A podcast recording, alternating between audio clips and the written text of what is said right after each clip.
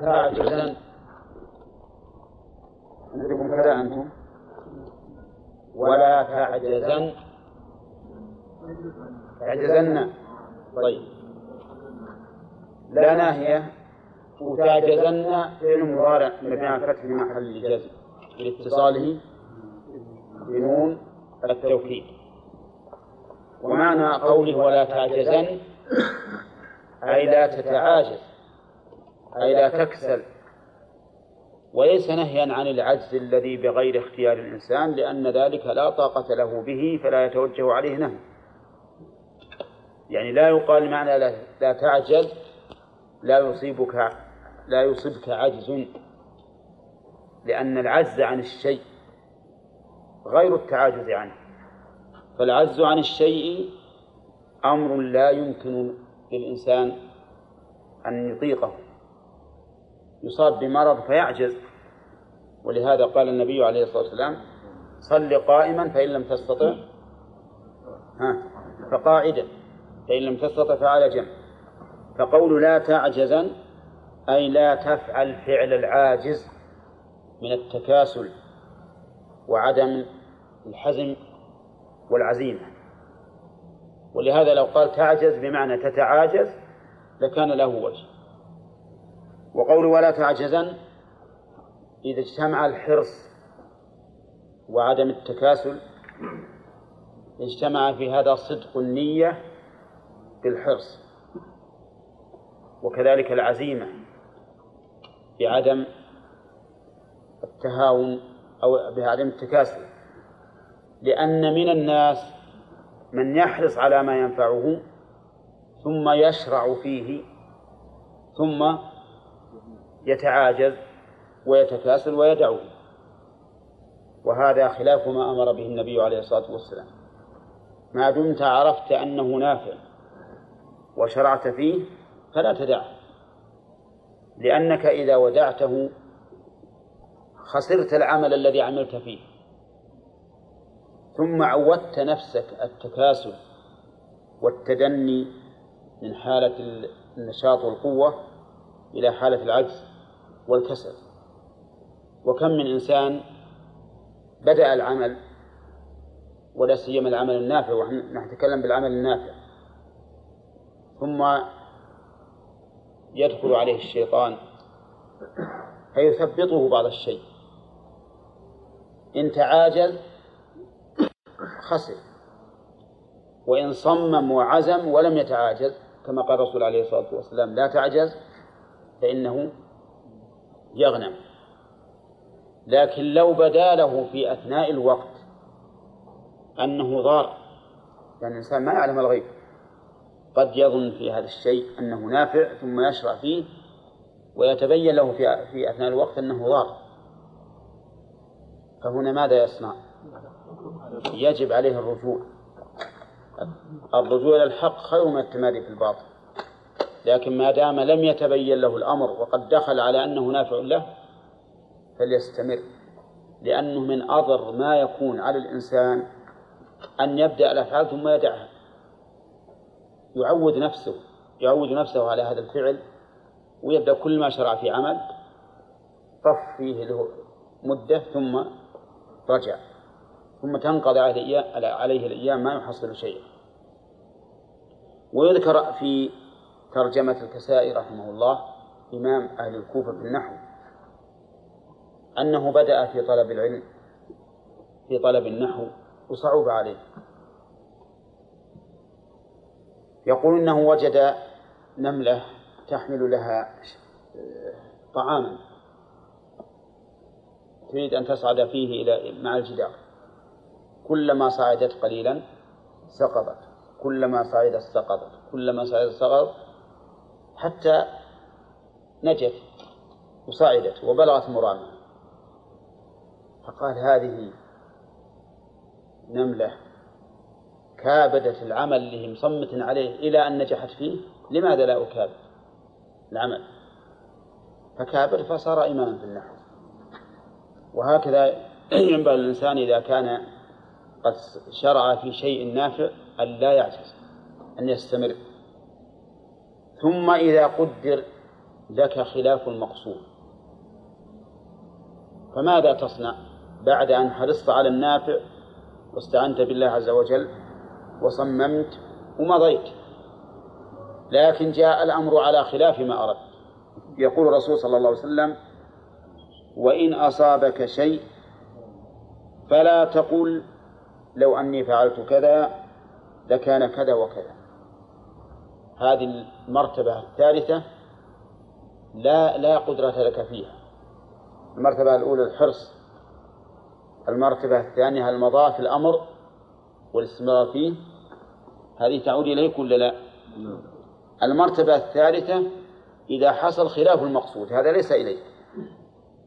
ولهذا قال وإن أصابك شيء يعني مما لا تحبه ولا تريده ومما يعوقك عن الوصول إلى مرامك فيما شرعت فيه من النافع إن أصابك شيء فلا تقل لو أني فعلت كذا لكان كذا وكذا.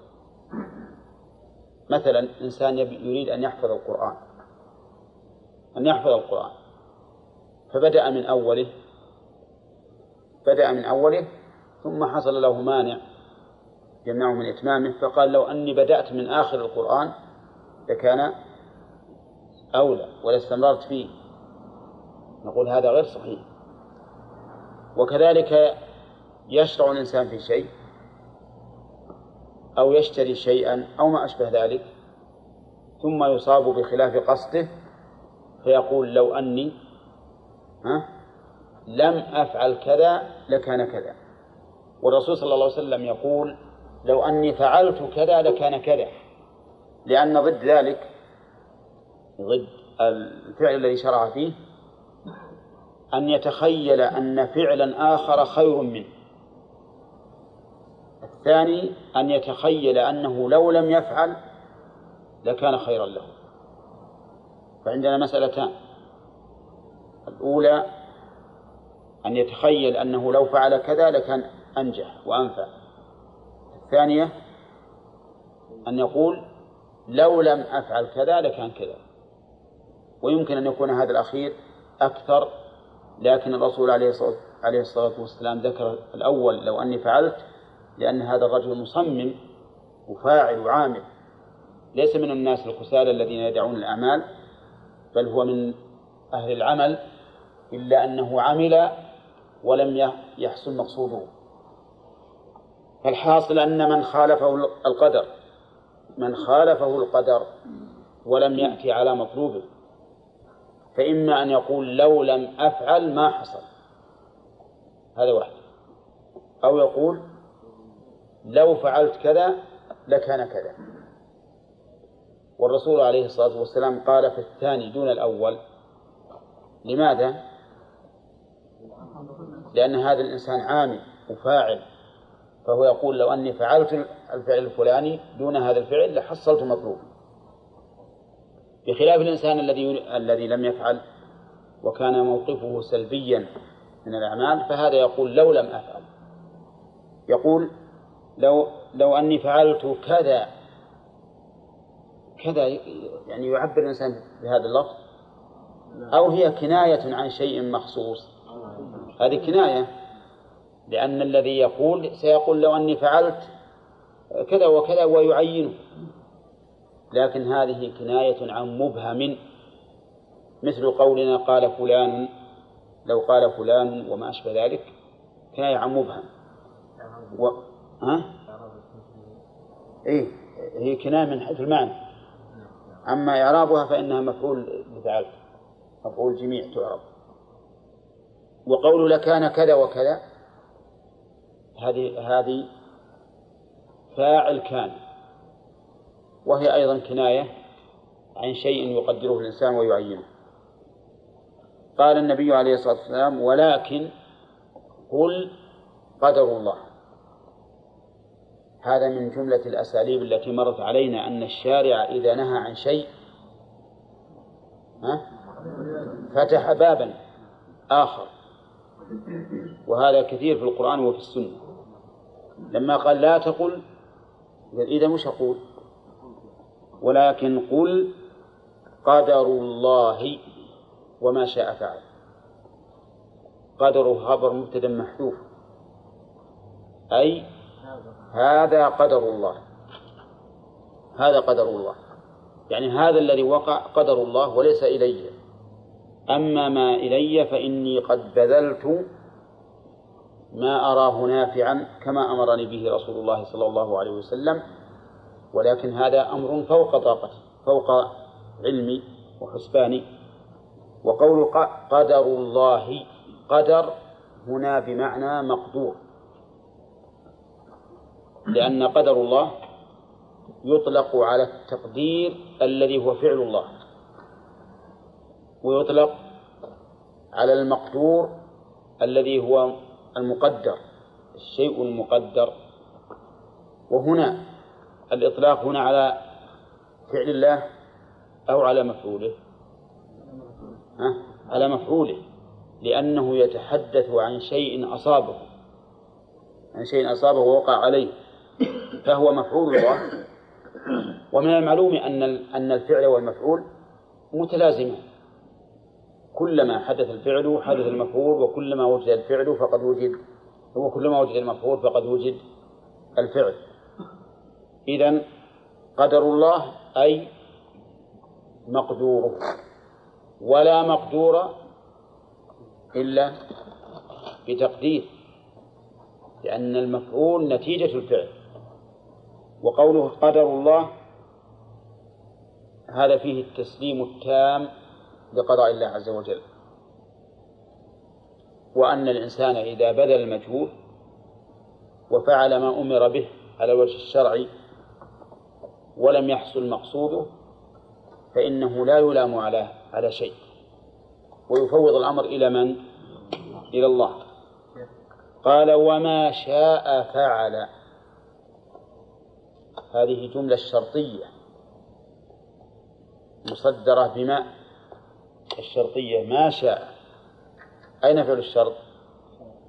شاء وفعل جواب الشرط. أي ما شاءه الله فعله. لأنه سبحانه وتعالى لا راد لقضائه ولا معقب لحكمه. كما قال الله تعالى لا معقب لحكمه وهو السميع العليم. ها؟ وهو سريع الحساب ولا معقبة لكلماته أو لا مبدل لكلماته لا مبدل لكلماته نعم. طيب إذا ما شاء فعل. وقد سبق لنا قاعدة في هذا الباب وهو أن كل فعل علق بالمشيئة فإنه مقرون. ها؟ بالحكمة. فإن الله لا يفعل شيئا ولا يشرع شيئا إلا لحكمة. يعني ما هناك شيء معلق بالمشيئة المجردة أبدا. بل كل مشيئة بل كل فعل فهو واقع بمشيئة الله لكنها مشيئة تابعة للحكمة. الإنسان قد يفعل الشيء بمشيئة لكن بدون بدون حكمة. أما الله عز وجل فكل أفعاله لحكمة. ولهذا نقول ما شاء فعل لكن فعلا مرتبطا بالحكمة. طيب إذا نفهم أن المشيئة يلزم منها وقوع المشاء. أولى ها؟ نعم. ولهذا كل المسلمين يقولون ما شاء الله كان وما لم يشاء لم يكن. هل الإرادة يلزم فيها وقوع المراد؟ إن قلتم لا خطأ. آه على التفصيل. الإرادة الشرعية لا يلزم فيها وقوع المراد. والإرادة الكونية يلزم فيها وقوع المراد. الإرادة الشرعية التي بمعنى يحب هذه ما يلزم فيها وقوع المراد. فإن الله تعالى قد يريد شيئا نعم ولا يقع. أولى وش مثالها؟ لا لا نريد مثال من القرآن في إرادة شرعية. ها؟ هذه من هي المشيئة الإرادة. نعم. صح. والله يريد أن يتوب عليكم ويريد الذين يتبعون الشهوات أن تميلوا ميلا عظيما يريد أن يتوب عليكم بمعنى يحب لا بمعنى يشاء. لو كانت بمعنى يشاء لتاب الله على الناس جميعا لكن معناه يحب. وكذلك قوله تعالى يريد الله بكم اليسر ولا يريد بكم العسر. وقوله ما يريد ما يريد الله ليجعل عليكم من حرج. فهذه إرادة منفية والآيات السابقتان إرادة مثبتة شرعية. نعم. لا قدر. اللي في لفظ اللي في مسلم قدر الله والحديث في مسلم. ما دام ورد قدر الله ما اتبع الله. نعم. فإن لو لما لما بين النبي عليه عليه الصلاة والسلام الحكم بين العلة. قال فإن لو تفتح عمل الشيطان. من يعرف لي لو؟ اسم إن كيف حرف؟ الحرف لا يقع عليه الإعراب آه قصد لفظها. طيب لكن قصد لفظها ولا وإلا حكيت. لأن يعني لو قصد لفظها لقال فإن لون. كما قال المؤلف باب ما جاء في اللون. لكن قصد حكايتها. يعني فإن هذا اللفظ تفتح عمل الشيطان. ما عمله؟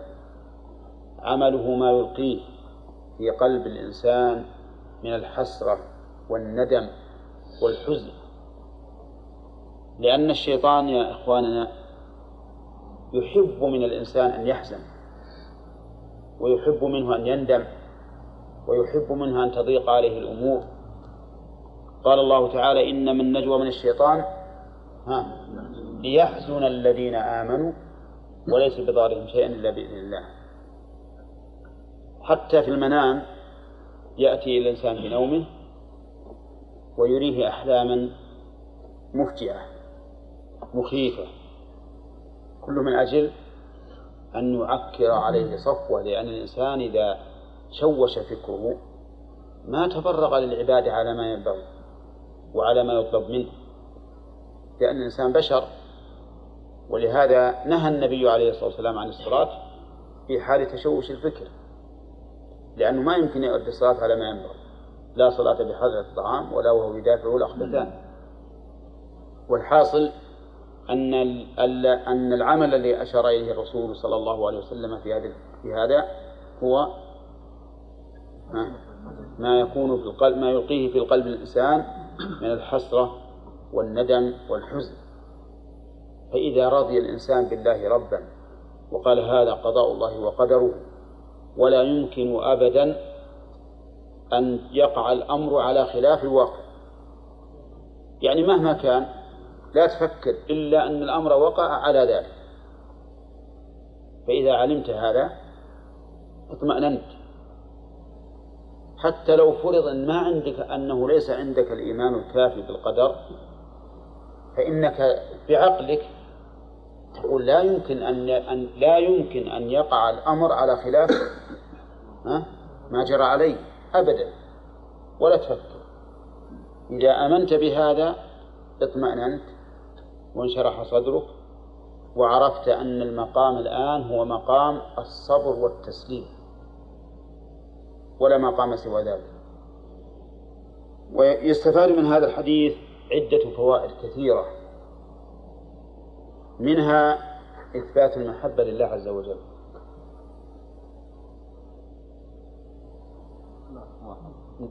قوله خير وأحب إلى الله من المؤمن الضعيف من المؤمن الضعيف. ومنها اختلاف الناس في قوة الإيمان وضعفه. لقوله القوي والضعيف. ومنها زيادة الإيمان ونقصانه نعم. لأن القوي زيادة قوة زيادة والضعف نقص. وهذا هو القول الصحيح الذي عليه عامة أهل السنة أن الإيمان يزيد وينقص. وإن كان بعض أهل السنة يقول يزيد ولا يقول ينقص لكنه قول ضعيف. يقول يزيد لأنه جاء في القرآن. ويزداد الذين آمنوا إيمانا. ليزدادوا إيمانا مع إيمان ولا يقول ينقص لأنه ما جاء في القرآن ينقص. ولكن نقول إن الزيادة والنقصان متقابلان. لا يمكن وجود أحدهما بدون الآخر. فإذا زاد هذا على هذا لزم أن ينقص هذا عن هذا. ولا يمكن أن تعقل زيادة بدون نقص. هذا من الناحية العقلية. أما من الناحية الأثرية فقد ثبت عن النبي عليه الصلاة والسلام أنه قال للنساء ما رأيت من ناقصات عقل ودين أذهب للب الرجل الحازم من إحداكن. فأثبت نقصان الدين. وهذا هو القول الراجح من أقوال أهل العلم أن الإيمان يزيد وينقص. ولكن هل يزيد بالكمية أو يزيد بالكيفية؟ أو بهما. نعم يزيد بهما. وهل الذي يزيد الأعمال الظاهرة كأقوال اللسان وأعمال الجوارح أو حتى الأعمال الباطنة كأعمال القلوب؟ كلاهما. طيب. أعمال القلوب تختلف تزيد وتنقص. هل أقوال القلوب وهي إقرارات القلب؟ كذلك؟ ها؟ أي نعم. متأكدون؟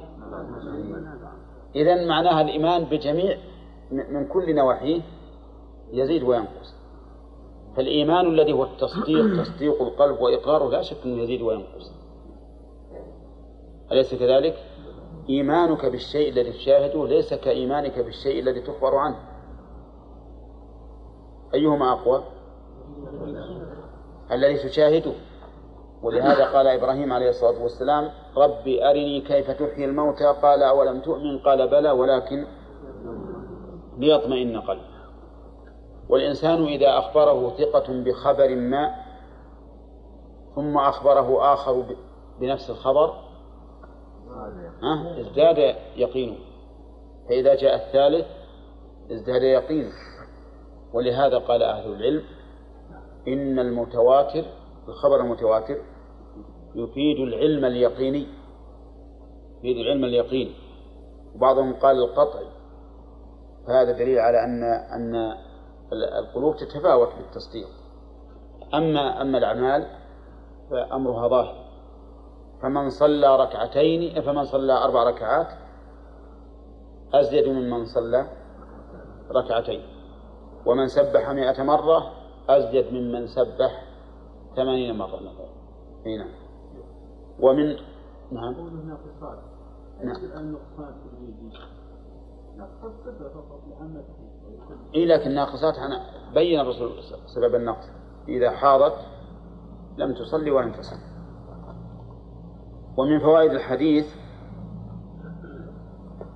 أن المؤمن وإن ضعف إيمانه فهو خير أو ففيه خير لقوله وفي كل خير ومن فوائد الحديث أن الشريعة جاءت بتكميل المصالح وتحقيق المصالح لقوله احرص على ما ينفعك. يعني هذا هذا شريعة. أنت إذا حرصت على ما ينفعك فإنك امتثلت أمر الرسول عليه الصلاة والسلام فهو عبادة. إذا فالدين جاء بتكميل المصالح وتحقيق المصالح. ومن فوائد الحديث أنه لا ينبغي للعاقل أن يمضي جهده فيما لا ينفعه. يؤخذ من قوله احرص على ما ينفع ومنها من فوائد الحديث أنه ينبغي للإنسان الصبر والمصابرة وعدم الملل لقوله ولا تعجزن. فالذي ينبغي أن تصبر وتصابر ما دمت ما دمت على أمر ينفعك لا تعجز ومن فوائد الحديث أن ما لا قدرة للإنسان فيه فله أن يحتج عليه بالقدر. ها؟ لقوله وإن أصابك شيء فلا تقل لو أني فعلت كذا لكان كذا وكذا ولكن قل قدر الله وما شاء فعل. فالشيء الذي لا يمكنك لك أن تحتج فيه بالقدر. لكن الذي يمكنك لا حجة بالقدر. لا تحتج بالقدر. فإن قلت ما تقول في احتجاج آدم وموسى تحاج آدم وموسى فلام موسى آدم عليه الصلاة والسلام وقال له لماذا أخرجتنا ونفسك من الجنة؟ فقال أتلومني على شيء قد كتبه الله علي؟ فهل هذا احتج بالاحتجاج بالقدر أم لا؟ هذا احتجاج بالقدر لكن ذكر شيخ الإسلام ابن تيمية أن هذا لحظة. الذين لا يحتجون بالقدر كالقدرية ينكرون هذا الحديث رأسا. يقول هذا هذا ما يصح الحديث وهذا مكذوب على الرسول عليه الصلاة والسلام.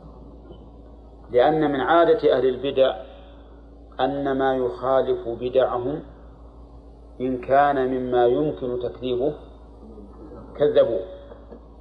ولو ولو كان الإمكان عقليا وإن كان مما لا يمكن حرفوه. فهذا قالوا ليس ليس من القرآن. اتركوا هذا حديث مكذوب. لكن الصحيح ثابت الحديث ثابت في الصحيحين وغيرهما. إلا أن شيخ الإسلام رحمه الله يقول إن يقول إن موسى ما ما احتج على آدم بالمعصية التي هي سبب الخروج. احتج عليه بالخروج نفسه. نعم. يعني معناه أن فعلك صار سببا لخروجنا. وإلا فإن موسى عليه الصلاة والسلام أبعد من أن يلوم والده على ذنب تاب منه. فهو والده وتاب من الذنب واجتباه ربه وهداه بعد ذلك. كيف إنه يلومه؟ هذا بعيد. فإذا هو يلومه أو يعني يعترض بهذه المصيبة أو على هذه المصيبة التي حصلت. وآدم عليه الصلاة والسلام قد لا يعلم أنه لو أنه بمعصيته هذه يخرج من الجنة. قد يظن أن العقوبة تكون دون ذلك. فلا يكون فاعلا سببا يتيقن أنه يخرجه من الجنة. ولهذا وكل الأمر إلى القضاء والقدر فيقول شيخ الإسلام إن هذا من باب الاحتجاج بالقدر على المصائب لا على المعائب. وعلى رأي شيخ الإسلام يكون المسألة تنطبق على هذا الحديث. ولكن قل قدر الله وما شاء فعل. هذه مصيبة ما أردتها. أما أما ابن القيم فذهب إلى وجه آخر في الحديث. وقال إن آدم عليه الصلاة والسلام احتج بقدر بعد أن تاب منه لأنه قد قد فرغ ليس كحال الذين يحتجون بالقدر على أن يبقوا على معصية الله. فالمشركون لما قالوا لو شاء الله ما أشركنا ولا آباؤنا نعم هم ما يحتجون على شيء مضى ويقولون تبنا إلى الله لكن يحتجون على الاستمرار والبقاء. فلهذا كذبهم الله عز وجل. فالحاصل أن أن العلماء اختلفوا في تخريج هذا الحديث لكن على أحد التخريجين وهو تخريج شيخ الإسلام ابن تيمية يكون من باب قدر الله وما شاء فعل. ما هو هذا الذي أردت ويستفاد من هذا الحديث أن للإنس أن للشيطان تأثيرا على بني آدم. بقوله فإن لو تفتح عمل الشيطان ولا شك أن له تأثيرا على بني آدم حتى أن الرسول صلى الله عليه وسلم يقول إنه يجري من ابن آدم مجرى الدم. شوف كيف؟ يجري مجرى الدم. يعني مجاري الدم الآن الشيطان يدخل فيها يدخل فيها. وإن كان بعض العلماء قال إن هذا من باب من باب من باب الوساوس يعني يلقي الوساوس في الشيء في, في قلب الإنسان وتجري هذه الوساوس في عروقه. ولكن ظاهر الحديث أن الشيطان نفسه يجري من ابن آدم مجرى الدم. وهذا ليس ببعيد على قدرة الله عز وجل. الروح تجري منك مجرى الدم وهي جسم والدليل على أنها جسم ها؟ أنها إذا قبضت تكفن وتحنط ويصعد بها وتقبض وتوفى نعم. فالحاصل أن أن أن الشيطان له تأثير على قلب ابن آدم. لكن من نعمة الله أن هذه القوة لها ما يضادها وهي لمة الملك. فإن فإن للشيطان في قلب ابن آدم لمة وللملك لمة. والإنسان إذا وفق نسأل الله لي ولكم التوفيق. يكون لمة الملك تغلب على لمة الشيطان. فهما يتصارعان دائما. نفس مطمئنة ونفس أمارة ونفس لوامة. أولى النفوس ثلاث أمارة بالسوء ومطمئنة ولوامة. أي هنا اللوامة؟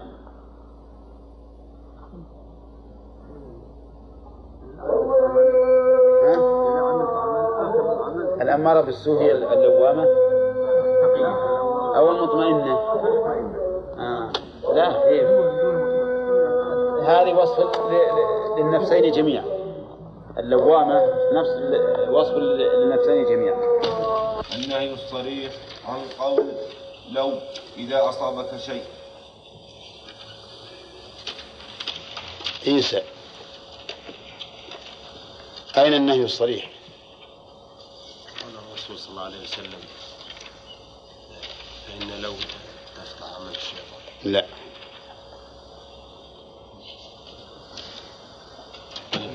لكان كذا. نعم. هذا النهي.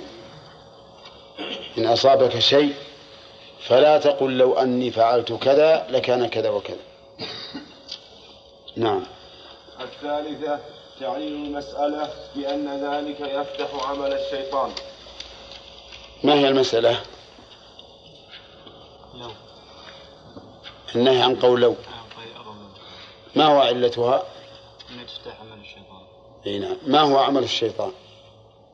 ويدخل اسم الوهم والوسوسة والاسم الندم والتحسر على ما فات إي نعم. مع أنه لن يغني شيئا. نعم. ربما يدخل في هذا لكن أكثر ما يكون تحسن وتحزن نعم. الرابعة الإرشاد إلى الكلام الحسن.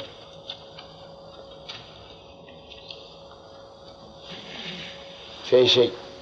في قول قدر الله وما شاء فعل. ولكن قل قدر الله وما شاء فعل. نعم. الخامسة الأمر بالحر- بالحرص على ما ينفع مع الاستعانة بالله. منين تؤخذ يا رشيد؟ احرص على ما ينفعك واستعن بالله. نعم. السادسة النهي عن ضد ذلك وهو العجز. منين تؤخذ يا عبد الله؟ ولا تعجزن طيب إذا قال قائل العجز ليس باختيار الإنسان. قد يصاب الإنسان بمرض فيعجز. فكيف نهى النبي عليه الصلاة والسلام عن أمر لا قدرة للإنسان فيه؟ ليس هذا العجز الذي نهي آه. العجز إذا الإنسان أراد أن يعمل شيء من الخير فلا يقول مثلا هذا يعني لا أستطيع عمل هذا الشيء. فيعجز عن يعني الشروع في في, في هذا العمل ماذا يكون المراد بال- بالعجز؟ بالعكس يعني ان الإنسان يقول إن لي ليس لي طاقة بهذا العمل مثلا. فيجلس ولا ولا يعني يعني قصده التهاون. نعم. التهاون والتكاسل عن فعل الشيء. نعم. لأنه هو الذي في مقدور الإنسان. طيب. نعم يا أخي. باب النهي عن سب الريح. عن أبي بن كعب رضي الله عنه أن رسول الله صلى الله عليه وسلم قال لا تسبوا الريح فإذا رأيتم ما تكرهون فقولوا اللهم إنا نسألك من خير هذه الريح وخير من خير هذه الريح؟ وخير. من خير هذه الريح. بالضم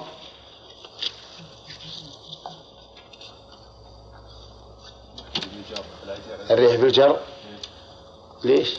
على جعل بدل من اسم الإشارة هذا هو مضاف لأن الخير مضاف واسم الإشارة مضاف إليه والريح بدل من اسم الإشارة صحيح؟ بالجر ها؟ الجر. ها؟ خير هذه الريح. اي مثل ما قال. مثل ما قال الأخ. صحيح. يا رب نعم. اسم اشاره ما هي بتضاف. نعم.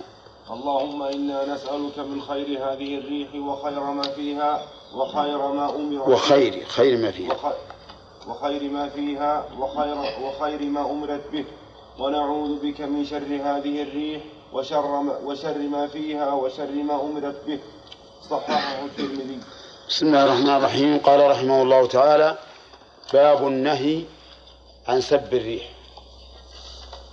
المؤلف رحمه الله أطلق النهي ولم يفصح بهذا النهي هل هو نهي تحريم أو نهي كراهة.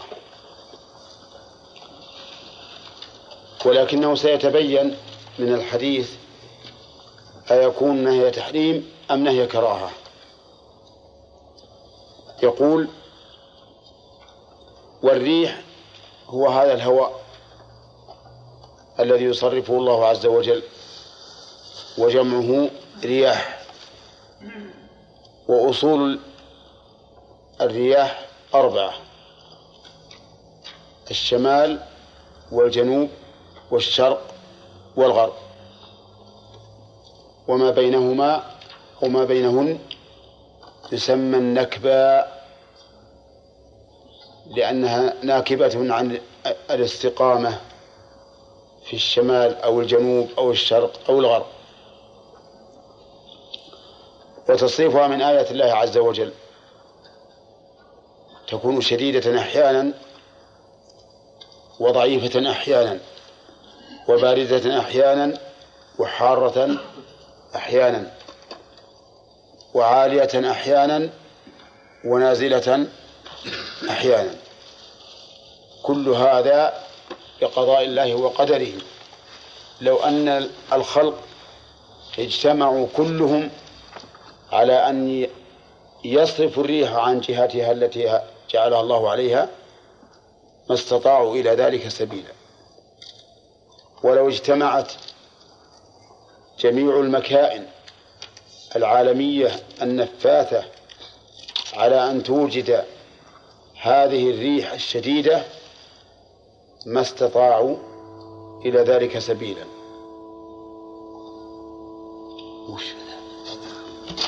إن الله عز وجل بقدرته يصرفها كيف يشاء. يصرفها كيف يشاء على على ما يريد. أحيانا تكون الرياح شديدة تزعج الناس. تقلع الأشجار وتهدم البيوت وتدفن الزروع ويحصل معها فيضانات عظيمة. فهل يحق للمسلم أن يسب هذه الريح؟ لا لأن هذه الريح مسخرة مدبرة. فكما أن الشمس أحيانا تضر بإحراقها بعض الأشجار. ومع ذلك فإنه لا يجوز لأحد أن يسبها. ولهذا قال عن أبي بن كعب رضي الله عنه أن رسول الله صلى الله عليه وسلم قال لا تسبوا الريح لا ناهية. والفعل مجزوم بحذف النون والواو فاعل والريح مفعول به منصوب الفتحة الظاهرة. لا تسب السب والشتم والعيب والقدح واللعن وما أشبه ذلك. فلا يجوز لنا أن نقول لعن الله هذه الريح أتعبتنا اليوم؟ أو بئس هذه الريح قلعت الأشجار ودفنت الزروع وما أشبه ذلك لماذا؟ لأن سب المخلوق سب لخالقه ولهذا لو أنك وجدت قصرا مبنيا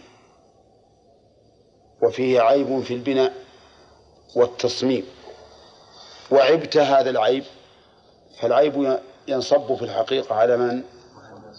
على من صنعه ومن بناه. فكذلك إذا سببت الريح. الريح مسخرة مدبرة. يسخرها الله عز وجل كما يشاء على ما تقتضيه حكمته. فإذا سببتها فإن سبك إياها يرجع في الحقيقة إلى سب الخالق. ولكن ماذا نصنع إذا كانت الرياح شديدة؟ مزعجة مقلقة. أرشدنا النبي عليه الصلاة والسلام الذي جمع الله له بين طب القلوب والأبدان. فقال فإذا رأيتم ما تكرهون فقولوا اللهم إنا نسألك من خير هذه الريح وخير ما فيها وخير ما أمرت به. خير هذه الريح نفسها. لأن الريح نفسها فيها خير وفيها شر وخير ما فيها أي ما تحمله. يعني قد تحمل خيرا وقد تحمل شرا قد تحمل ما فيه تلقيح الثمار وقد تحمل ريحا طيبة طيبة الشم وقد تحمل عكس ذلك. ما يكون فيه دمار الثمار وقد تحمل مكروبات تضر الإنسان والبهائم وقد تحمل شرورا مدمرة. ولهذا قال خير ما فيها.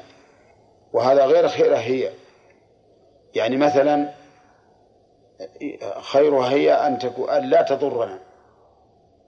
وخير ما فيها أن يكون الذي فيها والذي حملته إلينا يكون خيرا. وخير ما أمرت به. قد تؤمر بخير وقد تؤمر بشر. تؤمر بخير بحيث تثير السحاب وتسوقه إلى حيث شاء الله. فهذا خير. وتؤمر بشر بأن تدمر كل شيء. كما أمرت ريح عاد تدمر كل شيء بأمر ربها. ونعوذ بك من شر هذه الريح. نعوذ بمعنى نعتصم ونلجأ لأن العياد معناه الاعتصام بالشيء. نعوذ بك من شر هذه الريح عكس خير هذه الريح. وش مثال شرها قلع الأشجار. دفن الزروع. آه لا. هدم البيوت. لأنها ربما تهدم البيوت. هذا شرها هي بنفسها. وشر ما فيها أي شر ما تحمله. لأنها قد تحمل أشياء ضارة. مثل أن تحمل الأنتان والقاذورات أو أن تحمل المكروبات أو أن تحمل بعض الأشياء التي نعم تدمر كأوبئة الحيوان والنبات وما أشبه ذلك. وشر ما أمرت به. يعني قد تؤمر بشر مثل إيش؟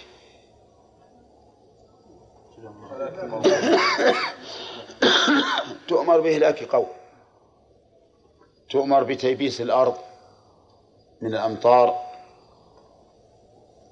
تؤمر بأتربة. تدفن الزروع والمحاصيل وتطمس الآثار والطرقات فالمهم أنها قد تؤمر بشر والذي يأمرها بذلك من؟ الله عز وجل لحكمة بالغة قد نعجز عن إدراكها. ففي هذا الحديث آداب وتوجيه. الآداب النهي عن سب الريح. لأن سبها في الحقيقة سب لمن أرسلها وخلقها. أما الآداب ففيها أنه ينبغي أن تدعو بهذا الدعاء. اللهم إنا نسألك خيرها وخير ما فيها وخير ما أمرت به. وأعوذ بك من شرها وشر ما فيها وشر ما أمرت به.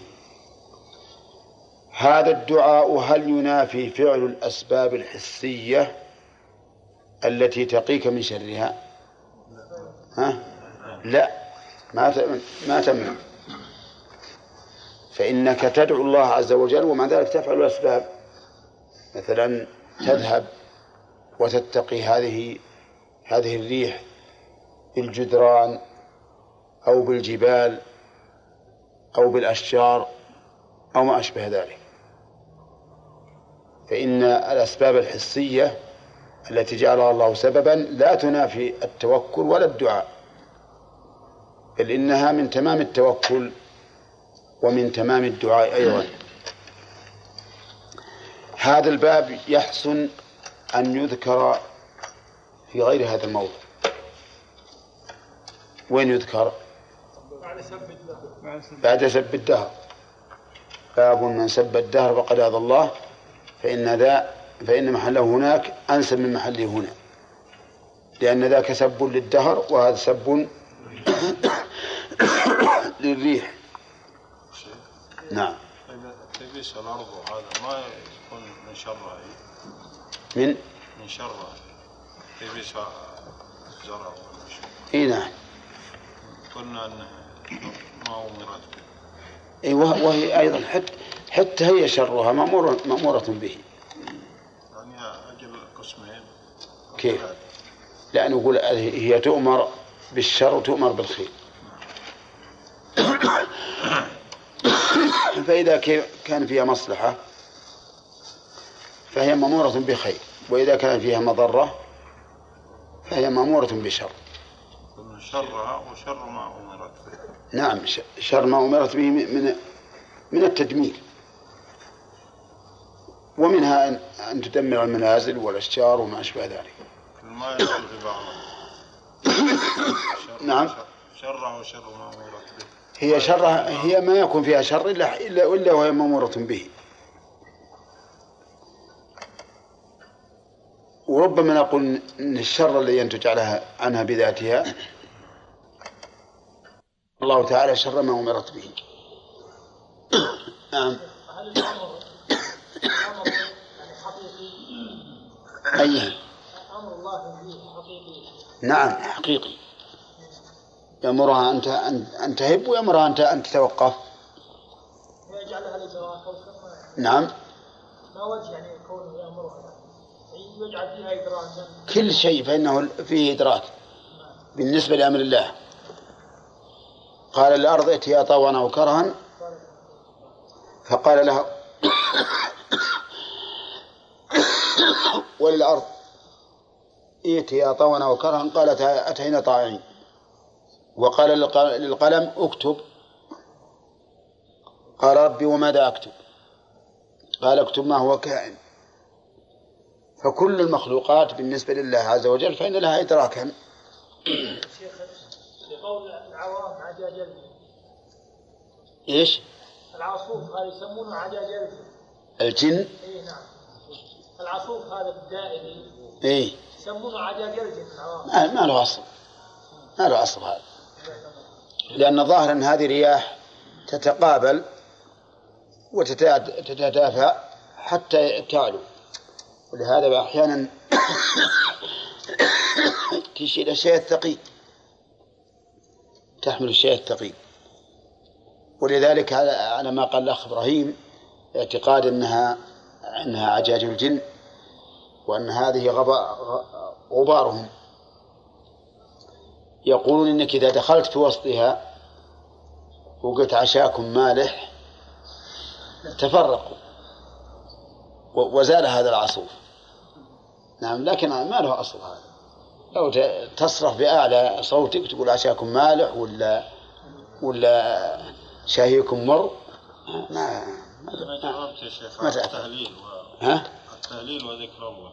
اي جربتها أنت؟ كثير يا أقبل اي هو أشوف هذا. نعم. هل لا تذكرت الله جنة سبحان الله. والله جربت أكثر من مرة. الله أكبر لا إله إلا الله. نعم. شيخ هل الآن الريح يجوز لها مكائس ملك مكلف بها؟ نعم. الريح يجوز لها ملك مكلف بها؟ لا أعلم ذلك. فيه مسائل الأولى. النهي عن سب الريح. والنهي هنا للتحريم ولا لا- للكراهة. النهي للتحريم. الثانية الإرشاد إلى الكلام النافع. إذا رأى الإنسان ما يكره. بأن يقول اللهم إني أسألك خيرها وخير ما فيها وخير ما أمرت به. وأعوذ بك من شرها وشر ما فيها وشر ما أمرت به. الثالثة الإرشاد إلى أنها مأمورة من قوله ما أمرت به. الرابعة أنها قد تؤمر بخير وقد تؤمر بشر. لقول خير ما أمرت به وشر ما أمرت به. والحاصل أن على الإنسان أن لا يعترض على قضاء الله وقدره وأن لا يسب قضاء الله وقدره وأن يكون مستسلما لأمره الكوني كما يجب أن يكون مستسلما لأمره الشرعي لأن هذه المخلوقات لا تملك أن تفعل شيئا إلا بأمر الله سبحانه وتعالى شيخ العوام يصفون الريح اذا قام يقص قص يصفها يعني. إيه ما يجوز. يجب أن ينهوا عن ذلك ويبين لهم أن هذا حرام. لا هذا ما يمكن يقال على سبيل الخبر هذا. كيف؟ من زمان من قبل عشر سنين. وش يقول؟ مثلا ها. شينة لا هذا خبر لكن ما يقول جاءت ريح شديدة الله يلعنها الله يفعل بها. هذا ما يجوز. ولو كان قد مضى يعني الاسلوب الخبري ما وأما وأما أن يقول هذا ريح شديد أو ريح دمرت كثيرا فهذا ما في شيء. نعم. الشر نسبي هنا بالنسبة للمفعول شر ما أمرت به إي نعم. الشرور كلها في الغالب شرور نسبية. كل ما خلق الله من الشر فإنه شر نسبي. قد يكون خيرا للإنسان نفسه الذي قدر عليه. ثم باب قول قال المؤلف باب قول الله تعالى يظنون بالله غير الحق ظن الجاهلية يقولون هل لنا من الأمر من شيء؟ قل إن الأمر كله لله. يظنون الضمير يعود على المنافقين. والظن هو الاحتمال المرجوح. وقد وقد يطلق الظن على اليقين. كما في قوله تعالى الذين يظنون أنهم ملاقو ربهم. معنى يظنون أي يتيقنون. لكنه في الأصل هو الاحتمال الراجح وضده المرجوح ويسمى الاحتمال المرجوح وهما. يظنون بالله غير الحق. ثم بين هذا الظن بقوله ظن الجاهلية. فظن الجاهلية عطف بيان لقوله غير الحق. يعني أنه ظن باطل مبني على الجهل. فالجاهلية هنا بمعنى الحالة. أو الحال الجاهلية. يعني يظنون بالله ظن الحال الجاهلية التي ليس التي لا يعرف الظان فيها قدر الله عز وجل وعظمته كما قدر الله حق قدره. واعلم أن الظن بالله عز وجل يكون على نوعين. أحدهما أن يظن بالله خيرا والثاني أن يظن بالله شرا. أما الأول فإنه له متعلقان. الأو المتعلق الأول متعلقه بالنسبة لما يفعل بك. والمتعلق الثاني بالنسبة لما يفعله في هذا الكون.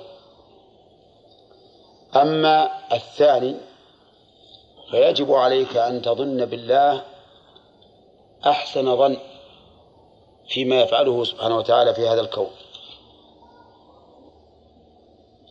بحيث تعتقد أنه ما فعله إلا لحكمة بالغة قد تصل العقول إليها وقد لا تصل. فإذا جعلت جميع أفعال الله التي تشاهدها في الكون مبنية على حسن الظن به فإنه يتبين لك بذلك عظمة الله عز وجل وحكمته في تقديره. لا تظن أن الله إذا إذا فعل شيئا في الكون فقد فعله لإرادة سيئة. بل عليك أن تظن به سبحانه وتعالى أحسن الظن. وأما المتعلق بك. فالظن بالله سبحانه وتعالى يجب أن يكون مبنيا على أحسن ظن. لكن بشرط أن يكون لديك السبب الذي يوجب ذلك الظن الحسن. فإن ظننت بالله حسنا مع إهمالك وتفريطك وعدم قيامك بواجبه فإن هذا ليس ظنا ليس ظنا حسنا بالله بل هو ظن المتهاون المتهالك. وليس هذا من الظن الحسن بالله لأنك لو ظننت أن الله يثيبك مع مع إقامتك على معصيته هل هذا من حسن الظن بالله؟ ها؟ لا. هذا من سوء الظن بالله. إذ أن حكمة الله تأبى مثل ذلك. فلو ظننت قلت أنا بحسن الظن بحسن الظن بالله. أبفرط في الواجبات وبترك المحرمات وبفعل المحرمات وأحسن الظن بالله. بأنه سيغفر لي ويرحمني إلى آخره. قلنا هذا ظن في غير محله بل هو ظن سوء بالله عز وجل. لأنك تريد أن الله سبحانه وتعالى يخالف مقتضى الحكمة.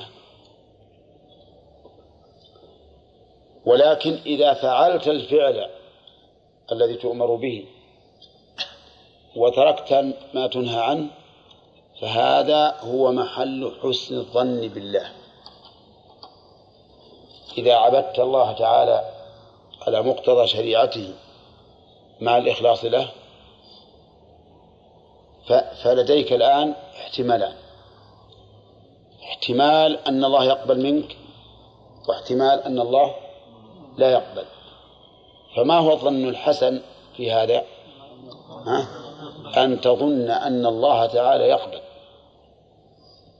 ما دمت قد عملت على حسب ما شرعه لك مع الإخلاص له سبحانه وتعالى فحينئذ يأتي مقام حسن الظن. فعليك أن تحسن الظن بالله وأن لا تسيء الظن. لا تقول والله أنا لست أهلا بأن يقبل الله مني. غلط هذا. لا تنظر إلى نفسك انظر إلى رحمة الله عز وجل. وأحسن الظن به. فعلت ذنبا عظيما.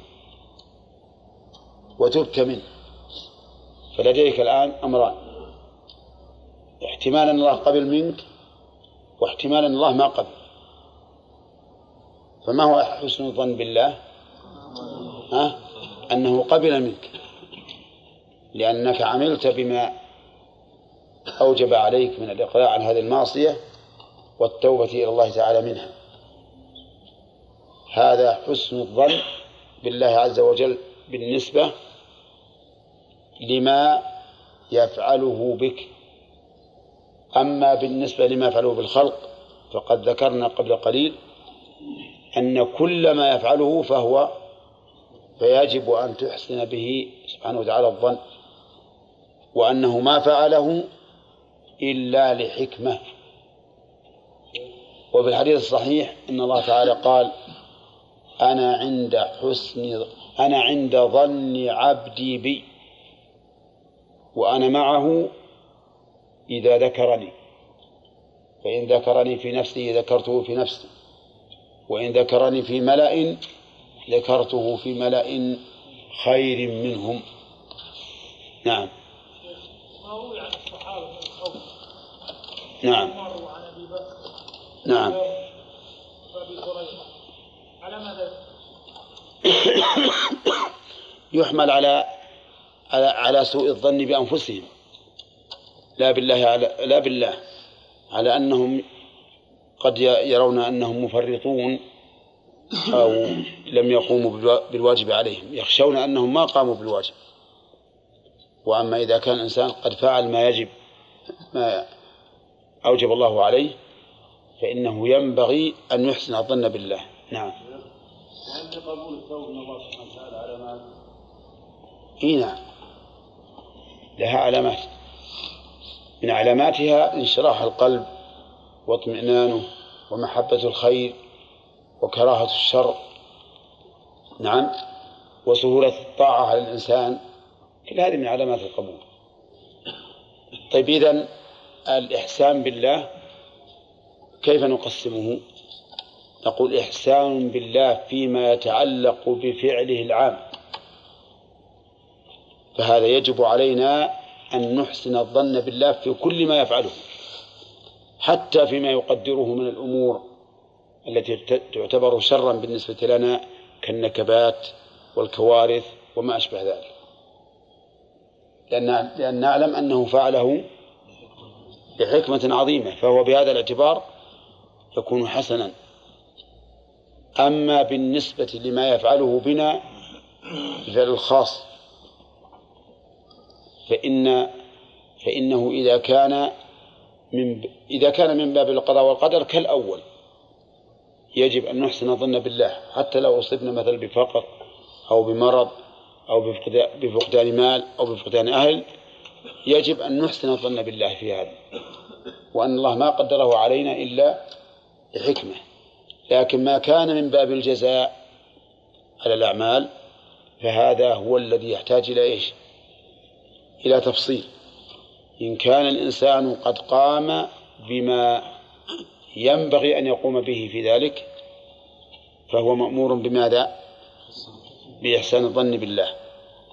أما إذا لم يقم فإنه كيف يحسن الظن بالله عز وجل؟ بأن يثيبه وهو لم يعمل. بل إن حسن الظن في مثل هذه الحال بالله هو أن تعتقد بأنك لست أهلا لأن يثيبك. لست أهلا لثوابه. وإلا لكان كل إنسان يتهاون ويقول الله غفور رحيم أنا أحسن الظن بالله. طيب افعل افعل ما يكون سببا لحسن الظن. نعم. كيف الجمع؟ الرسول صلى الله عليه وسلم أخبر عمر إنه من أهل الجنه نعم. وهو يخاف من النفاق والمنافقين في النفاق. إيه يخاف أن الرسول يخاف أن الرسول صلى الله عليه وسلم أخبره بناء على حالته في, في تلك الأيام. ثم طرأ له ما يوجب أن يكون ما يوجب أن يخوف مع أن يخاف معه النفاق. ولهذا عم- عمرو بن العاص رضي الله عنه ذكر أن له أحوالا ثلاثا حالة الكفر وحالة الإيمان والحالة الثالثة حين فتحت عليهم الدنيا. فكان يخاف على نفسه لما فتحت الدنيا. فعمر رضي الله عنه يقول الرسول عليه الصلاة والسلام أخبرني بذلك بناء على ما علمه من حالي فيما قبل. ولكن الآن أنا توليت توليت الأمة وشؤونها وكنت مسؤولا عنها فأخشى أن يكون عندي نفاق. نعم. قلنا إنه إذا أحسن الإنسان عمل وادى ما عليه فإنه ينبغي أن يحسن الظن بالله. نعم. نعم. الصحابة أحسن الناس إتقان للعمل نعم. كيف يعني انهم يقولون هذه الأقوال. ما هو؟ لا. هم لأنهم يتهمون أنفسهم.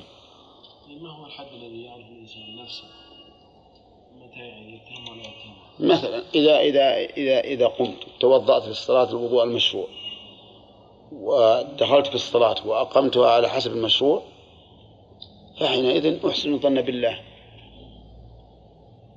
وكذلك لو دعوت الله عز وجل دعاء طلب مسألة فإنني أحسن الظن بالله بأنه سيجيبني. لأن من وفق للدعاء فقد وفق للإجابة. وقال ربكم ادعوني أستجب لكم. ولولا هذا الرجاء الذي يرجوه الإنسان من الله عز وجل لكان الإنسان ما ما- ينشط العمل. لكنه يحسن الظن بالله سبحانه وتعالى. ولهذا قال الله عز وجل لا يموتن أحدكم إلا وهو يحسن الظن بربه. نعم. هل يستسلم الواقع إذا كان بحكمه؟ إذا كان الواقع مثلا واقعا مرة ونعلم أنه لحكمه نعم. هل يستسلم أو يعمل في زواج هذا الواقع؟ لا يعمل. يعمل لأن الله تعالى كما قال يريك عزته ويبدي لطفه.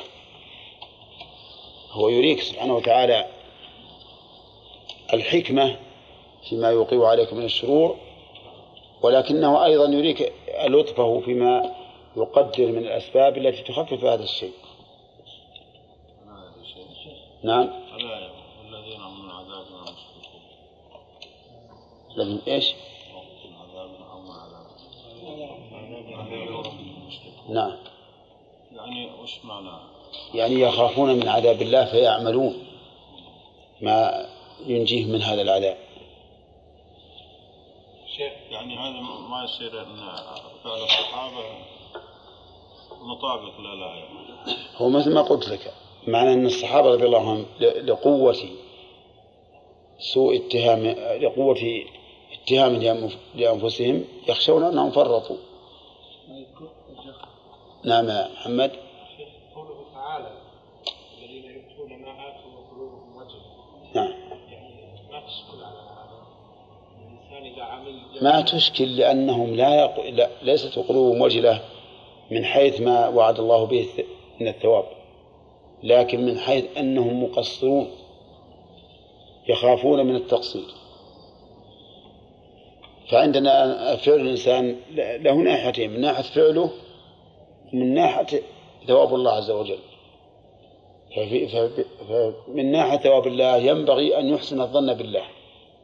أما من ناحية فعله فكل إنسان يخشى يخشى التقصير. نعم هل فيها فيها آية؟ واحد من الأنبياء واحد من الأنبياء كان ترى الحين يقول هذا يوم عسير وكذا إيه. هذا لوط؟ لوط. وش يقصد سب هذا اليوم؟ لا يخبر بأنه يوم شديد. ما هو ما هو يسبه. هذا من باب الإخبار وليس من باب السب. طيب نخبر أن هذا هذه الريح نعم يجوز أن نقول ريح شديدة. ريح دمرت. ريح أفسدت الزروع. على سبيل الخبر. وهو على سبيل الذم نعم. نقل ابن القيم في كتابه عن الاتهام النفس أشياء كثيرة عن السلف نعم. حتى أنا ذكر منها عن أحدهم يقول في يعني يوم عرفة يقول ظننت أن الله يقبل من هذا لولا أني فيه. ما تقول والله غلط هذا هو يحمل على اتهام النفس لكن ما ينبغي. هذا ما ينبغي ابدا. بل الذي ينبغي قوة الرجاء ما دام فعلت السبب فقوي الرجاء في الله. أما نعم الإنسان اللي ما فعل السبب أو يخشى أنه ما فعله على الوجه الأكمل أما اللي ما فعل السبب لا وجه لحسن الظن. لو لو لو قال إن الله يثيبه ما فعل هذا طعن في الله عز وجل وسوء ظن به. الصحابة هم أكمل يعني أكثر من بذل الأسباب هذا بعض الأمر نعم. كانوا يعني يشكون في ذلك فنحن من باب. والله ترجع ترجع لحال الإنسان نفسه قد يكون الإنسان من قوة يقينه بالله عز وجل ومن قوة إدراكه أن أن الأمر خطير يخشى على نفسه أنه ما قام بالواجب والناس يختلفون هذا بعض الصحابة رضي الله عنهم إذا إذا أكل طعاما مشتبها فيه تقيأ حتى يخرجه. وبعض الصحابة دون ذلك. فلكل مقام مقال إنما يجب علينا نحن إذا عملنا العمل الصالح حسب ما وجهنا به أن نحسن الظن بالله. وإلا فإن تضيع آمالنا نعم.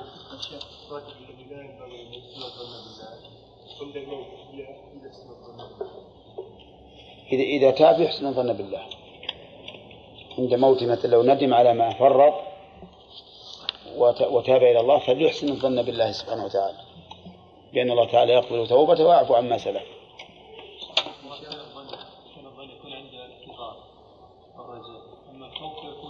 هذا هذا مسألة الخوف ما هو بحسن الظن بالله. الخوف والرجاء. هل إنك تخاف تغلب جانب الخوف أو جانب الرجاء؟ تقدم لنا أن العلماء اختلفوا في ذلك. وأن الإمام أحمد قال ينبغي أن يكون خوفه ورجاؤه واحدا فأيهما غلب على صاحبه هلك. وأن بعض العلماء قال ينبغي في حال المرض أن يغلب جانب الرجاء وفي حال الصحة أن يغلب جانب الخوف. وبعضهم قال ينبغي في عند العمل الصالح أن يغلب جانب الرجاء وعند وعندما تطلب نفسه منها أن يعمل عملا سيئا يغلب جانب الخوف. بعضهم يقول يغلب, يغلب جانب الرجاء في حق الله وجانب الخوف في حق المخلوق. المهم أنهم اختلفوا في هذا اختلافا كثيرا. وكل إنسان كل إنسان في الحقيقة يمكن أن يكون طبيب نفسه. فيغلب جانب الخوف إذا رأى من نفسه الانهماك في في المعاصي والتفريط في الواجبات والاعتماد على الرجاء نعم. والإنسان إن شاء الله يؤمل الخير إذا إذا عمل صالحا. ولكن هذه إذا رأى الإنسان إلى إلى عمله خاف وإذا رأى إلى فضل الله رجع. الحجاج بن يوسف صحت عند عند احتضار حضور المطار قال يقول الناس إنك لم تغفر لي لي فلن يغفر لي أحد.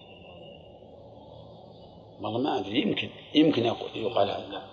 أما العامة فإنهم يقولون إنه عند اعتذاره قال لابنه شق من بيتي إلى المقبرة اهدم البيوت خلوا تمشي الجنازة على وجه مستقيم.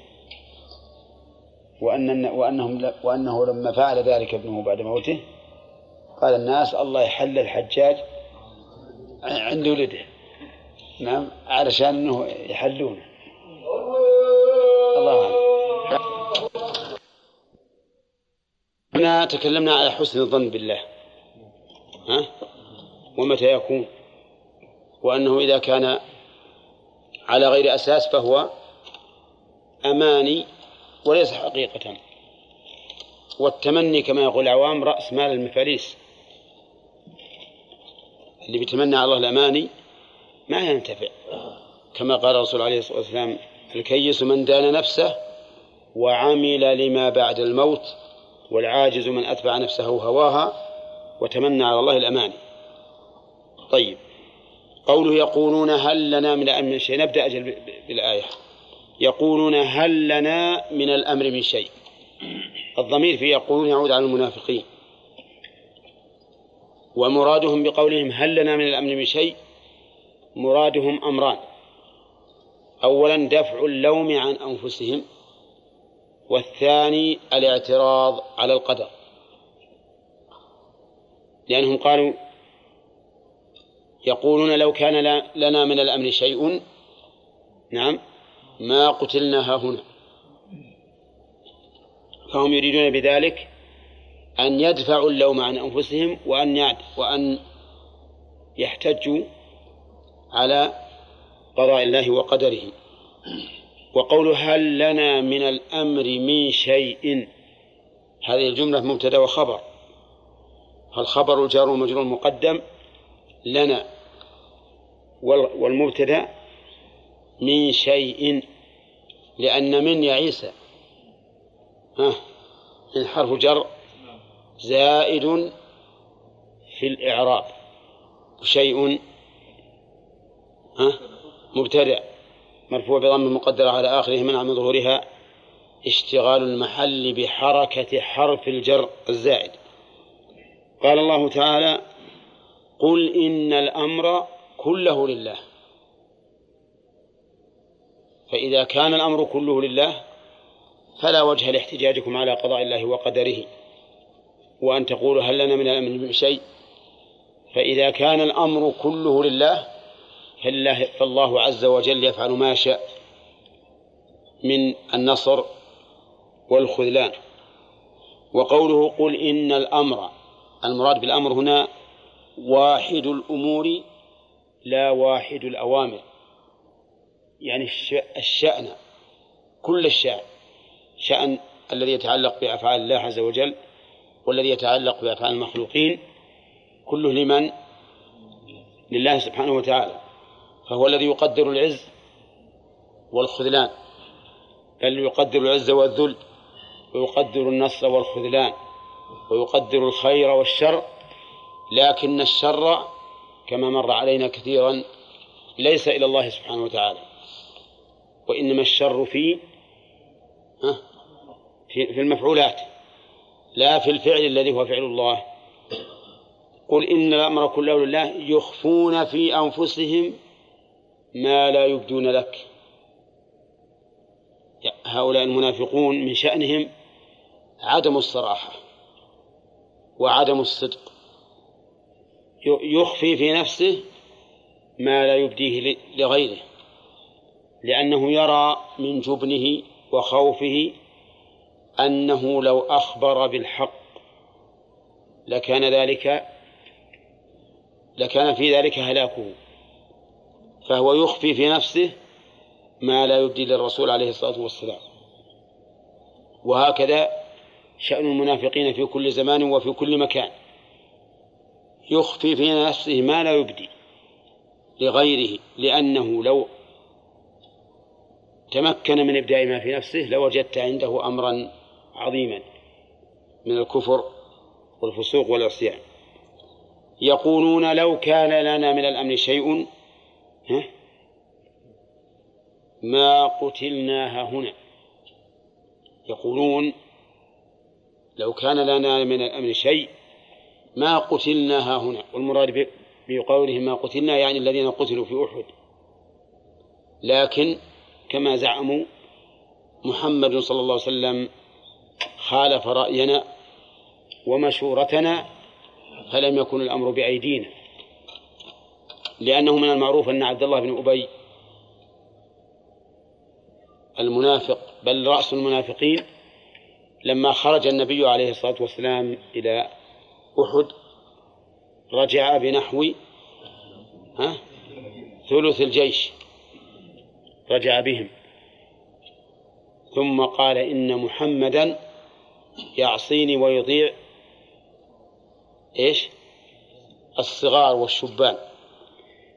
يقولون لو كان لنا من الأمر شيء ما قتلناها هنا. قل إن الأمر ها؟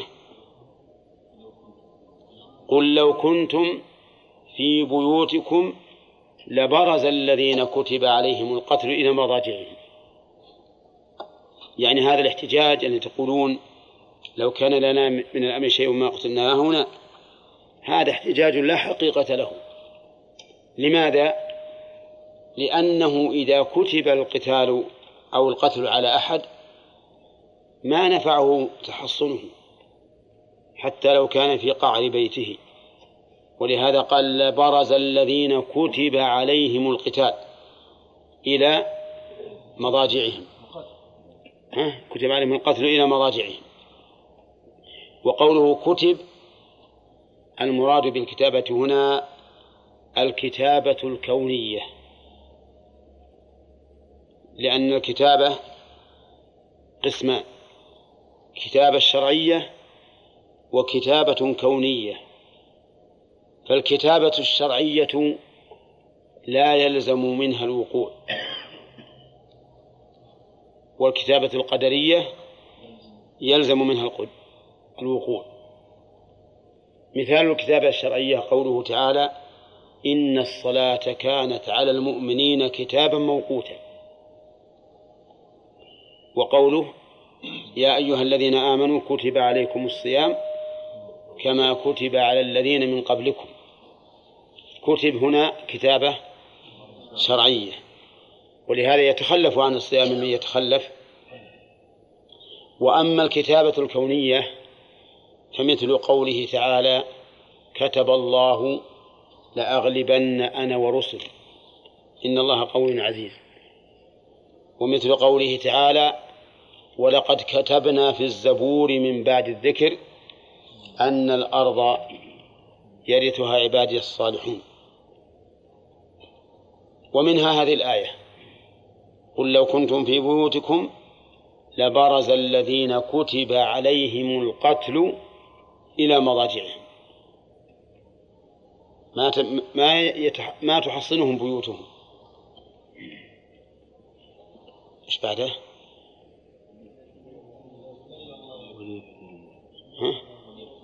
لبارز الذين كتب من قتل أعظم جهل وليبتلي الله ما في صدوركم وليمحص ما في قلوبكم. ليبتلي بمعنى يختبر. يختبر ما في صدوركم من الإيمان بقضاء الله وقدره والإيمان بحكمته وأنه بتقدير هذه هذا الأمر الفاجع المؤلم إنما كان لحكمة. أرادها الله عز وجل. فيختبر الله تعالى ما في قلب العبد بما يقدره عليه من الأمور المكروهة حتى يتبين من استسلم لقضاء الله وقدره ولحكمته سبحانه وتعالى ممن لم يكن كذلك. وقوله وليمحص ما في قلوبكم هذا يكون بعد الابتلاء. إذا حصل الابتلاء فقوبل هذا الابتلاء بالصبر صار في ذلك تمحيص لما في القلب أي تطهير له وإزالة لما يكون قد علق به من بعض الأمور التي لا تنبغي. ولقد حصل الابتلاء والتمحيص. في قصة أحد. ويدلك لهذا أن الصحابة رضي الله عنهم لما ندبهم الرسول عليه الصلاة والسلام حين قيل له إن الناس قد جمعوا لكم فاخشوهم فزادهم إيمانا وقالوا حسبنا الله ونعم الوكيل.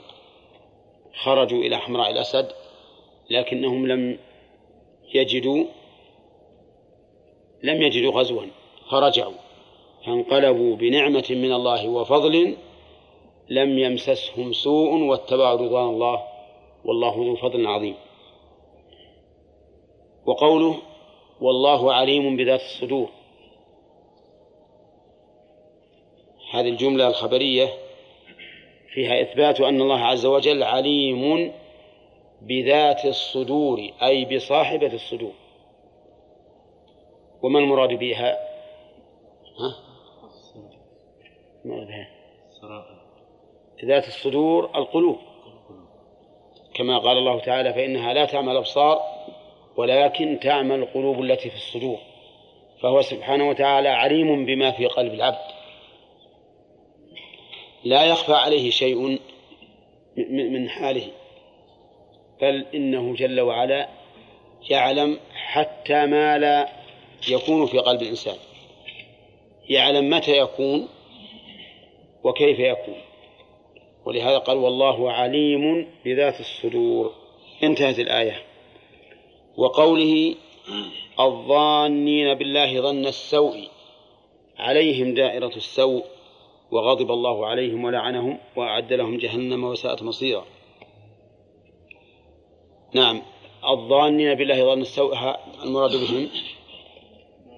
المنافقون والمشركون.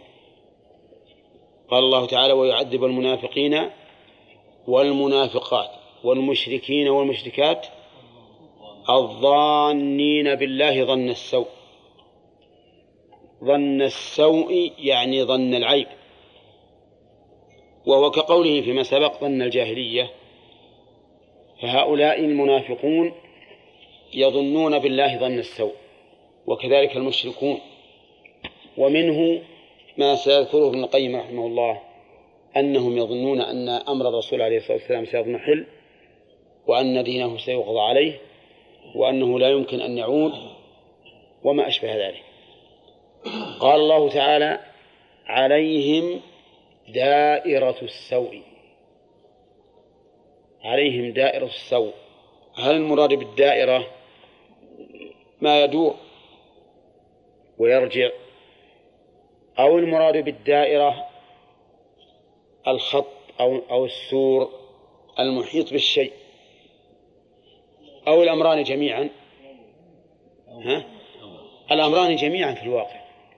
يعني أن السوء محيط بهم من كل جانب كما تحيط الدائرة بما في جوفها وكذلك أيضا عليهم تدور الدوائر.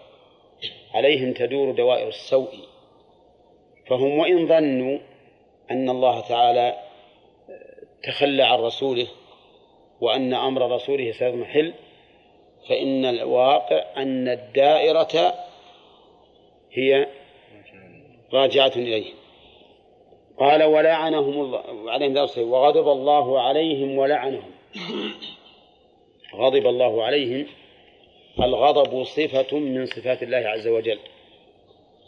صفة فعلية ولا ذاتية؟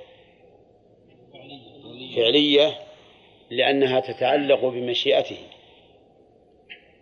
وكل صفة تتعلق بمشيئة الله فإنها تسمى عند أهل العلم الصفات الفعلية. والغضب قيل هو الانتقام. وقيل إرادة الانتقام وقيل صفة ليست الانتقام ولا إرادة الانتقام بل هي صفة يترتب عليها الانتقام أيها أي هذه الأقوال أصح؟ الصفة الأخير أن الغضب صفة نعم يترتب عليها الانتقام والذين أنكروا ذلك وقالوا إن الله لا يغضب. قالوا لأن لأن الغضب غليان القلب لطلب الانتقام. ولذلك يفور دمه وتنتفخ أوداجه ويحمر وجهه وعينه وينتفش شعره من قوة الغضب. وكما قال الرسول عليه الصلاة والسلام إنه جمرة يلقيها الشيطان في قلب ابن آدم. قالوا إن الغضب الحقيقي غليان دم القلب. والرب عز وجل هل إذا غضب معناه غلى دم قلبه؟ آه لا.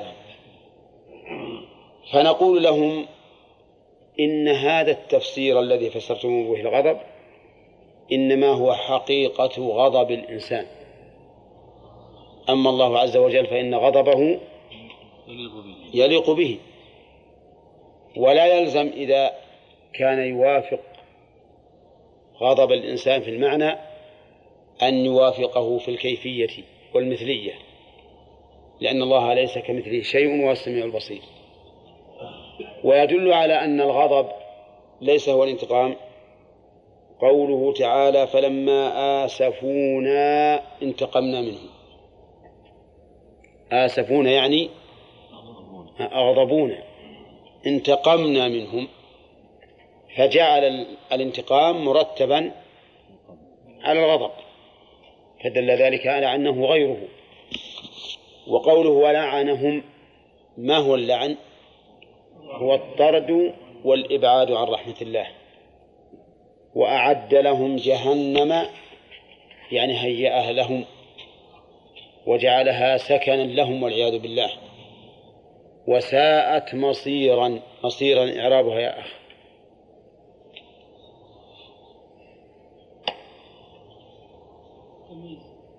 تمييز. صح؟ نعم. ساءت مصيرا تمييز. والفاعل مستتر. يعني ساءت النار مصيرا يصيرون إليه. وهذا ذم لله ذم من الله عز وجل لهذه النار التي هي مصير هؤلاء الظانين بالله ظن السوء عليهم دائرة السوء. وعلى هذا فكل من ظن بالله ما لا يليق به فإنه مشبه للكفار للمشركين. ومن؟ والمنافقين.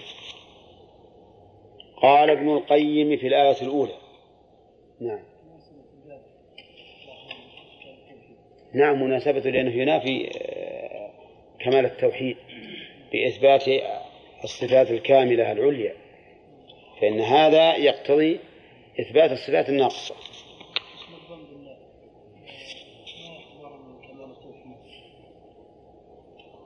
نعم يعتبر من كمال التوحيد. ها؟ لأنه بضدها تبين الأشياء. فإذا كان ظن السوء محرما فحسن الظن يكون واجبا. نعم. نعم. من باب الالتفات. أقول من باب الالتفات من باب الالتفات والكلام كما عرفت يكون فيه التفات من من قوم إلى قوم من خطاب إلى خطاب.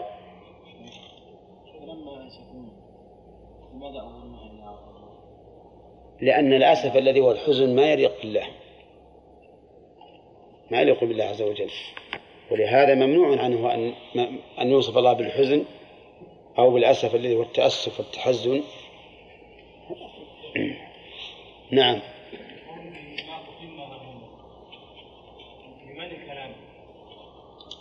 المراد ما قتل إخوان لأن, الإنسان قد يضيف الشيء نفسه ويعني به قبيلته أو أو عشيرته أو ما أشبه ذلك. قال ابن القيم في الآية الأولى فسر هذا الظن بأن الله سبحانه وتعالى لا ينصر رسوله. وين الآية الأولى؟ يظنون بالله غير الحق ظن الجاهلية. فسر بأن الله لا ينصر رسوله. ولا وأن أمره سيضمحل. يعني يزول. وفسر بأن ما أصابهم لم يكن بقضاء الله بقدر الله وحكمته. نعم. منين ناخذه؟ هذا التفسير من قولهم. لو كان لنا من العلم شيء ما قتلناها هنا. نعم. وفسر أيضا نعم. ففسر بإنكار الحكمة وإنكار القدر وإنكار أن يتم أن يتم أمر رسوله صلى الله عليه وسلم وأن يظهره على الدين كله. ففسر بما يكون طعنا في الربوبية وطعنا في الأسماء والصفات. فالطعن في القدر طعن بربوبية الله عز وجل لأن من تمام ربوبيته سبحانه وتعالى أن تؤمن بأن كل ما جرى في الكون فإنه بقضاء الله وقدره. طعن في أفعاله وحكمته حيث يظن أن الله تعالى سوف لا ينصر رسوله وسوف يضمحل أمره لأنه إذا ظن الإنسان هذا الظن بالله فمعنى ذلك أن إرسال الرسول عليه الصلاة والسلام إيش؟ عبث وسفه. وش الفائدة من أن يرسل رسول ويؤمر بالقتال وإتلاف الأموال وإتلاف الأنفس ثم تكون النتيجة أن يضمحل أمره ويهزم. هذا بعيد. بعيد ولا سيما رسول الله صلى الله عليه وسلم الذي هو خاتم النبيين. فإن الله تعالى قد أذن بأن شريعته ستبقى إلى يوم القيامة. قال رحمه الله تعالى ابن القيم وهذا هو ظن السوء الذي ظنه المنافقون والمشركون في سورة الفتح. وش الظن؟ أن الله لن ينصر رسوله وأن أمره سيضمحل وأن ما أصابه لم يكن بقضاء الله وقدره ولا بحكمة من الله عز وجل. نعم.